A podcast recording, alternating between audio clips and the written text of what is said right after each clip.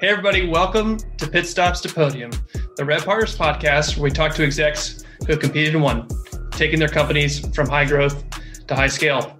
My name is Brendan Tollison. I am the co founder and CEO of Rev Partners, and I'm excited to have with me today Jeff Perkins, the CMO and head of product for Park Mobile, the number one parking app in the United States. Welcome, Jeff. Hey, Brendan. Good to be with you. Yeah, well, hey, Jeff, before we get into some of the fun facts, the big idea for today, uh, how about you give our audience a little bit more flavor on who Park Mobile is? Sure. So, uh, you know, hopefully a lot of your listeners actually have the Park Mobile app. Uh, we're the number one app uh, to pay for parking in the United States. We are in over 450 cities. We have almost 25 million users of the app. And uh, in the App Store navigation category, we are we are ranked number three, only behind Google Maps and Waze. So it is one of these really big, very widely used apps. And if you've ever uh, been frustrated with paying for parking at the the meter or paying an attendant, uh, it's a really fast and easy way to just pay on your phone and be on your way. Well, I can attest to that. I have been a user in the Atlanta area. Ponce City Market for sure has been much better having your app. So we appreciate what you've done. Well, Jeff, I know uh, you know a little bit about you just because you and I have worked together in the past in a, in a different life. But um, for our audience, before we get into the big idea, I'd love for you to share a few fun facts uh, about you outside of the business world. Okay, so outside the business world, uh, a few things you should know about me. Um, I'm uh, from Philadelphia. So I'm a lifelong, long suffering Phillies, Sixers, uh, Eagles fan. Um, now, I say I'm from Philadelphia. I'm from a, a, part of Philadelphia. Some people refer to it as Southern New Jersey. Um, so, really, a Jersey kid. Um, exit four on um, on the Turnpike if you're interested. Uh, and so, as a good Jersey kid, uh, you know, it's it's like a, a requirement uh, for people, you know, you grew up in Jersey around my age to be a big Bruce Springsteen fan, which I am. I've seen Springsteen about 32 times in concert.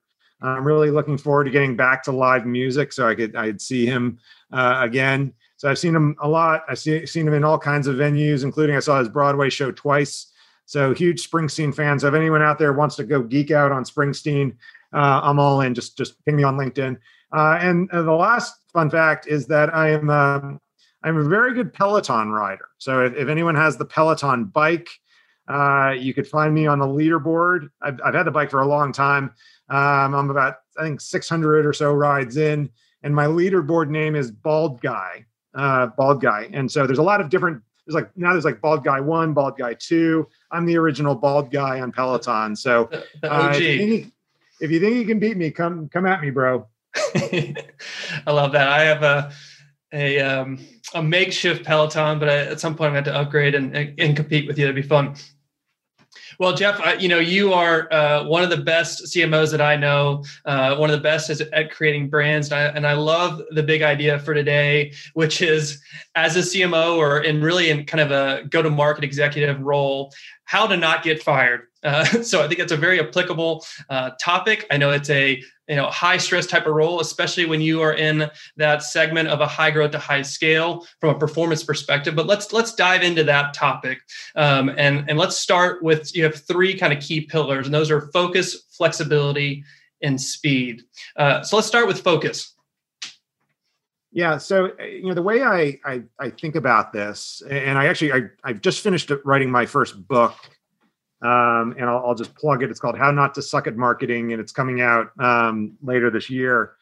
But as I was writing the book, I was kind of thinking about, all right, what are the things that I've done um, differently than maybe some of my peers that have that have helped me from or prevented me from just getting fired? You know, because the CMO tenure, uh, average CMO tenure is usually around 18 months, uh, sometimes less. So CMOs, for some reason, don't last very long at companies and I've actually I've had a track record where I've I've beaten that almost at every company I've been in. At every company I've been in, I've, I've lasted much longer uh, than the the 18 month average. And I, I, boil it down to I think three key things. And the first one uh, that you alluded to is focus. Now, when you are a, a marketer today, or even when you're a, a sales leader today, um, the, the most important decisions you can make are not necessarily like what to do, but it's what not to do. hmm. because there are so many things you can do every day. There are so many tools out there uh, that you can buy and implement for your company. Um, and and so it's like just shiny objects everywhere, which is always bad for marketing and salespeople because we're all kind of ADD. And then you have all these shiny objects. So no wonder no one gets anything done. But I found that having a, a real laser focus on what are the key things that you need to accomplish uh, to, to, to fix problems and drive the business forward, that's what marketers need to do. I like to do uh, a fill in the blanks exercise. Um, and, I, and it's all problem based. It's like it's like we are not growing revenue faster because of blank. We are losing customers because of blank. And and when you start to fill in the blanks of to what your problems are, uh, it becomes very easy to focus, right? So if if you're not growing revenue faster because you say lack awareness, you know that everything you have to focus on is driving greater awareness for your business, right?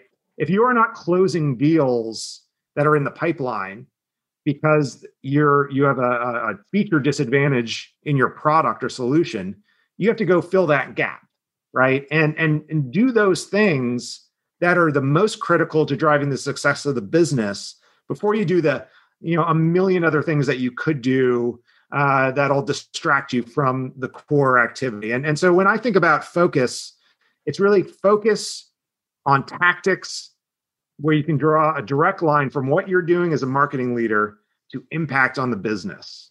And if yeah. you can't do that, you have to rethink what you're doing.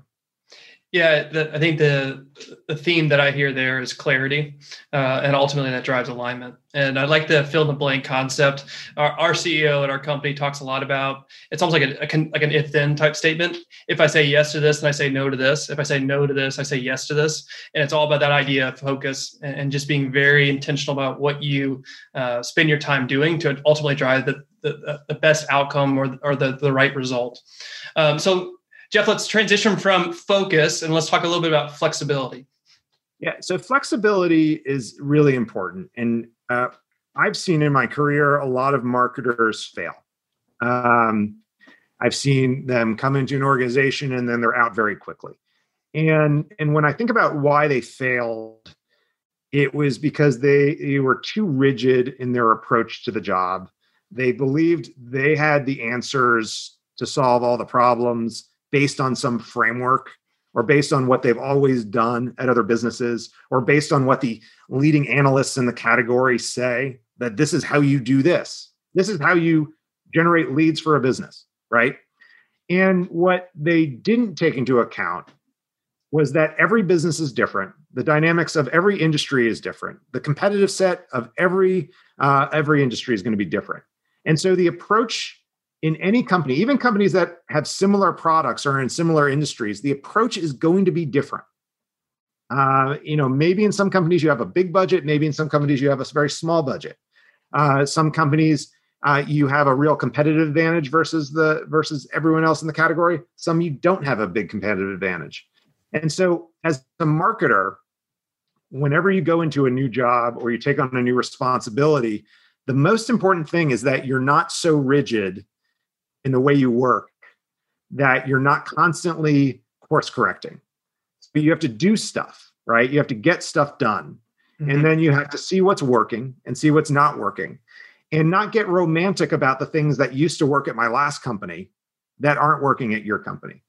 And, and get rid of those things and only focus on the things that work. And so I think that flexibility is critical. Uh, when you get into an executive position, and you're reporting to a board and a CEO about marketing results, um, they don't want to hear that you're not changing course if things aren't going right.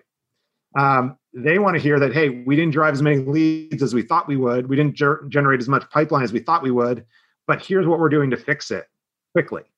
And so it's that flexibility that's critical in, you know, in maintaining your credibility with your your your leadership of your company and in being able to just you know get rid of the stuff that's not working and figure out what's the secret sauce in the business i'm working on now that's going to deliver results like that there's also an element of what you're describing as humility in, in the sense of just because it worked in one place doesn't mean it's going to work here. And it's okay to not know, but you also have to act to your point and take initiative to ultimately drive the outcomes that are expected with the business. Uh, and I think sometimes that's the fault of the you know the CMO. Why you see that that high churn is because they try to apply the same uh, type of model that was successful in one place that isn't successful here, and they're not willing to adapt uh, to the current climate or circumstances within that business. Okay, so we talked about flexibility. We also talked about focus. Now let's talk a little bit about speed. Yeah. So speed is critical in, in, when you're a marketing executive, and I've seen people come into an organization and they have their playbook, and they're like, "Okay, I'm going to go and." Buy this marketing automation platform and I'm going to go engage this consultant on a rebranding and I'm going to go uh, rebuild the website. And they take on all these really big challenges. You know, it, like like rebranding is really hard. Building a website for a business is really hard. Um, installing, ripping, and replacing a marketing automation platform, or just installing a new one, is, is super hard, right? And so those are all things that you know you need to do as a marketing leader. You need to have a strong foundation in place, but you have to deliver wins along the way. And so if you are a marketing leader, you own a company, and nothing you do is going to see the light of day for 18 months guess what you're going to get fired pretty quickly right, right? so so a, it's a common mistake though marketers come in big plans long view of, of you know how long it's going to take to do everything and oftentimes they're right like if like hey we need to rebrand hey we need to rebuild the website hey we need to replatform our marketing automation technology but if you do all that and you're not showing results in the interim, people are going to start to look at you and your team and say, what are they doing over there? And that's where you really get in trouble. And so, right. my approach, uh, especially when I'm starting fresh in either a new role or a new job, is to do what I call a, a quick win strategy, which is all all designed around speed and delivering things quickly. And so, you know, I'll come into a company, I'll look at, all right, here are all the things I need to do. What can I get done now? And oftentimes I'll neglect the bigger things early on, to do some of the things that have to get done right away. And I know I can deliver. And like the simplest thing, we don't have a brochure that our sales guys could give out at trade shows. All right, let's go build a brochure. We get that done in, you know, a couple weeks. No problem. you finish the brochure. Oh you know we don't have um we don't have any good display ads that are to run you know on the on the websites we advertise on. All right let's let's do some some better display ads. Those are easy to do. You crank them out you put them up. Um, and so you start finding these things where you could actually make an impact right away. And what happens is that people start to see what you're doing. People are like wow wow, that marketing team is really getting a lot of stuff done. They had a new a new brochure. They just launched some new collateral. They refreshed all of our display ads, and none of those things take a long time to do. They're all they're all pretty easy. Um, but what the impact is that you start to build credibility within the organization as a marketing leader who is action oriented and can get stuff done. And so as people start to see you doing things, they say, "Oh, uh, well, it earns you that credibility you need to take on the bigger projects that you need to do. So my advice to any marketing leader is, you know, yes, do the big things. You have to do the big things. You have to have a strong foundation to build off of for your marketing program. But put some runs on the board along the way. Right. Don't go off into your uh, black box and just you know don't tell anyone what's going on and then you're going to emerge 12 months later ta-da here's here's all this great stuff i've done you have to show results along the way. You have to have a quick win strategy. And it's like it's just like in baseball, it's the teams that play small ball, just you know, putting runners on base, putting runs on the board. Those are the teams that win versus the teams that everything's a home run swing, right? right. So, so focus on speed. What can I do now? And how can I make the biggest impact as fast as possible while I'm trying to put together my bigger plans for the long term? I love it. This has been a fantastic session. I think it's the anti playbook playbook uh, for for any CMO moving into a new company, talking about focus, flexibility, and speed. Well, Jeff, any final thoughts as it relates to this playbook that you've just outlined, or framework we should maybe call it instead? Well, if you want, if you like this content, obviously my book "How Not to Suck at Marketing" is coming out uh, a little bit later this year how not to suck at marketing.com is the URL. So uh, go get on the list. Uh, but on that website, how not to suck at marketing.com, I created a list of the, what I would consider the best marketing resources. So if you're interested in just learning about, you know, more marketing stuff, or uh, you're looking for what you're a marketer, you're looking for the best of the best stuff, uh, go to the site because I have a really good resource library there that that you probably get some value from. Great, and you're also pretty active on social. If anyone wants to follow you on Twitter or LinkedIn, how can they uh, engage with you? Yeah, probably LinkedIn is the best. Just look me up on LinkedIn. I'm, you know, have a, you know, my profile. Just Jeff Perkins, CMO of Park Mobile, uh, and on Twitter it's uh, at Jeff Perkins, then the number eight. So um, I, I tweet a lot about business stuff, and I, I post a lot on LinkedIn about business stuff. So if you're interested in what I've talked about today, that's a good place to to keep in touch. And for the active people out there, if you want to and you're competitive, you know where to go on Peloton to, to find Jeff. So, hey, Jeff, really do appreciate the time. Uh, I'm sure our audience really enjoyed this and they know ways in which they can engage with you going forward. So, thanks so much. All right, Brendan. Thanks, man. Take care. Talk to you later.